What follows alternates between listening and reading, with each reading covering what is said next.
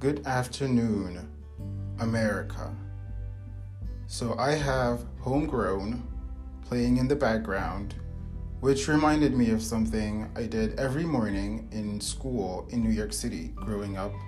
And because I want to be an ambassador, this January 2022, 2022, I am saying, I, Adrian Morgan de Marquez Marafino II, and on behalf of my family and household, hereby publicly announce my unwavering pledge of allegiance to the flag of the United States of America and to the republic for which it stands, one nation, under God, indivisible, with liberty and justice for all.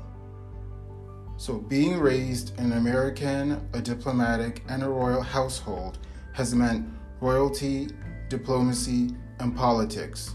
It's too much for one person to get involved in.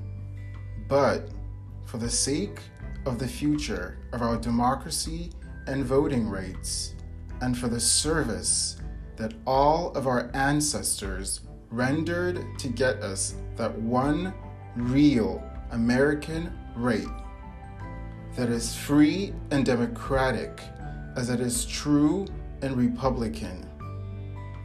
I tell myself if I can't vote, then I'm not an American. And there's no way I'm going to accept that.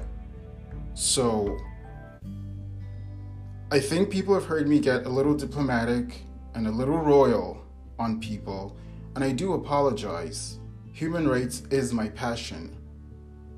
So, because I don't want to get just diplomatic or royal today, I would like to place my first ever royal, diplomatic, and political voting ballot for President Joseph Robinette Biden Jr.